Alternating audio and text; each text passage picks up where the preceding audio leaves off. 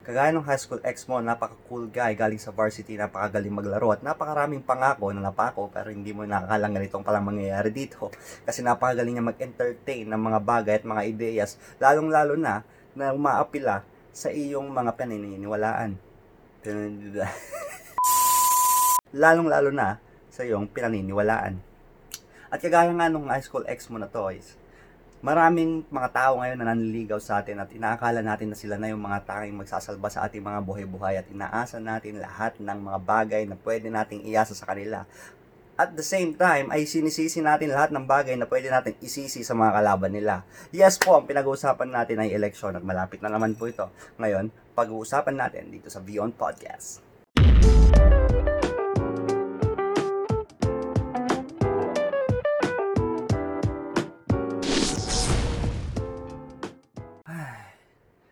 Wala ko dito para magsabi ng uh, sinusuportahan ko or sino man na tumatakbo dyan na kailangan kong uh, banggitin yung aking pinaniniwalaan. Because no, unfortunately, or rather fortunately for me, hindi ako boboto.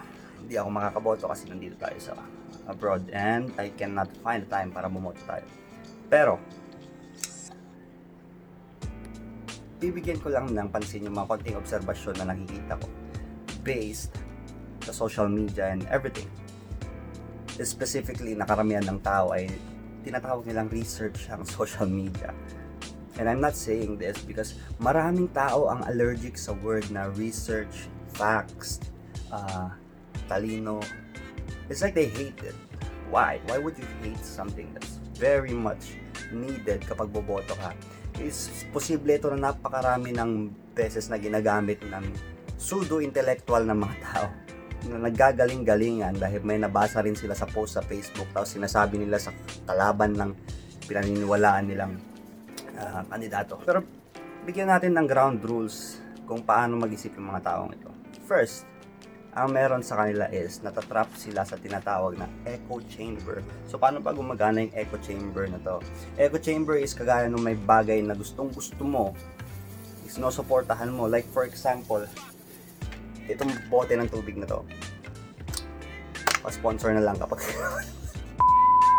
itong bote ng tubig na to. Like, ito yung pinakamasarap na tubig para sa'yo. Wala nang ibang mas masarap na tubig sa'yo. At naniniwala ka dun. Kaya naghanap ka ng mga websites or anumang mga pages o kaya mga bagay na nakikita mo sa social media na sumusuporta na ito yung pinakamasarap na tubig para sa'yo. Pero, kahit meron kang natikman na mas masarap kaysa sa tubig na to, ay hindi hindi mo paniniwalaan. Bakit? Kasi lahat ng tinitignan mo sa yung social activities and kahit yung social, yung friends and relatives mo ay nagsumusuporta sa ideya na yung tubig na to ang the best at wala ka ng ibang gustong matikman kundi ito lang. And people say na, bakit napaka narrow-minded mo kasi hindi mo inisip yung mga biases ng mga ibang media and anything like this. If that's a straw man argument, the way that you think kapag open-minded ka is, this is the first question that I always ask myself. Am I asking the right question? Yun yung una. Tinatanong ko ba yung tamang tanong? Kasi kung hindi mo tinatanong yung tamang tanong, how do you know kung tama yung mga answers na hinahanap mo? Like for example, yung tubig ba na ito is yung pinakamasarap? Rather, hanapin mo like yung part na hindi ba masarap yung tubig na to? Yan. I don't I don't know. Just maybe probably ask the, the, the, opposite question. At lalabas dun yung mga bagay na magmumulat sa mata mo. Am I saying na babaguhin niya yung pinaniniwalaan mo? No, of course. Pero makikita mo yung other side. Like, for me, the biggest sin in our generation right now is hindi tayo nakikinig. What I hate about this is people tend to be having a collective mind para pagdesisyonan yung bagay na to instead of individual thoughts. Like for example, meron pinaniniwalaan yung nanay at tatay mo na kailangan paniwalaan din mga kapatid, mga pinsan, mga tito-tito mo, tito-tita mo, and then lahat ng social groups na sinasalihan mo, either sa friends mo or sa Facebook or sa Instagram or TikTok whatsoever, ay sumusuporta sa bagay na pananiniwalaan mo na, how will you present yourself another sets of idea na kung saan baka lang naman mali ka? First of all, pag-usapan natin yung iba't ibang klaseng biases. Anchoring biases. Anchor biases, ang anchor bias is bias ka dahil merong unang information na lumapag sa utak mo at hindi mo na tinatanggap na may mas maganda pa rito. Isang magandang example is kapag narinig mo yung original na kanta. And then may nag-cover nito and sabi mo, hindi, mas maganda yung original. Hmm, perhaps mas talented yung kumanta na to. Perhaps mas magaling sa instrument yung kumanta na to. Perhaps mas maganda yung vocal techniques ng kumakanta na to. Pero mas maganda pa rin yung original para sa'yo. That's what we call anchor bias. Kasi yun yung unang information na nakuha mo, therefore yun lang yung tama. Isa pa sa mga biases ay yung tinatawag na confirmation bias. Kapag nagtanong ka sa mga taong nag-agree lamang sa'yo, doon mo nakukulong yung sarili mo sa tinatawag natin kaninang echo chamber.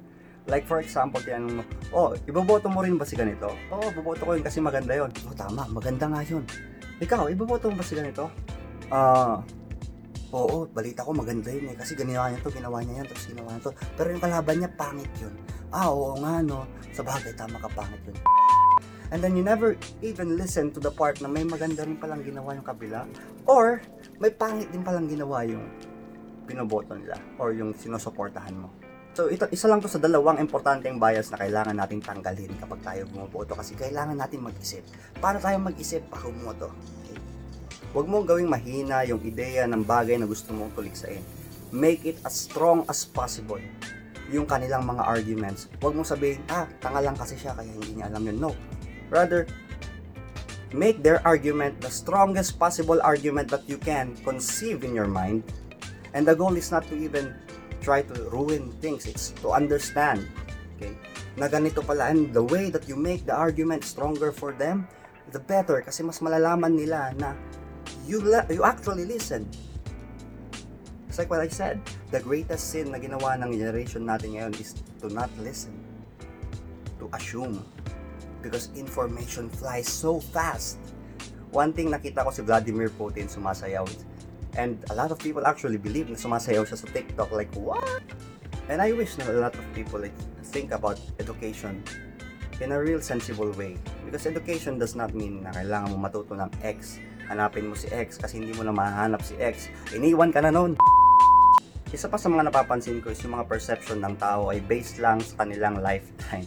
And when I say lifetime is, ah, hindi naman ako matutulungan yan, which is also correct assumption para magboto ka na isang tao. Pero, ang ating republika ay napakabata pa po. Yes, napakabata pa po ng ating republika.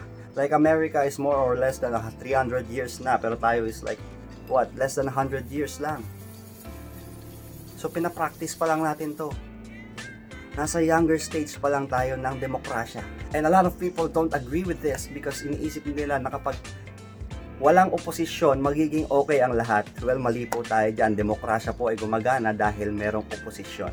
Yes, kahit sino pa yung nakaupo dyan, either you like it or not, kailangan merong oposisyon. Like for example, meron kang hindi sinusuportahang kandidato, assuming na yun. Tapos siya na yung nakaupo doon. And then lahat ng nasa ilalim niya ay kampi sa kanya. Would you rather have a voice for the minority o yung gusto mo lang eh, yung mga karamihang bumoto? Of course, kailangan natin ng opposition. It's, it's how democracy work. Kailangan mag-open up ng ideas lahat. Opposing ideas. You can't be positive about everything. You get you need a pragmatic approach para dito. Nag-iisip dapat tayo. Isa pa sa mga problema ng tao is yung perception nila ng mga bagay ay nakalimit lamang sa kanilang mga lifetime. Pag boboto po tayo, isipin din natin, hindi lamang yung generasyon din natin. Importante rin yung next generation because ganito talaga yung nangyayari sa demokrasya. Hindi natin mapipili yung gusto natin bilang isang absolute. Because here's a good quote from John Dahlberg is, Power tends to corrupt, but absolute power corrupts absolutely.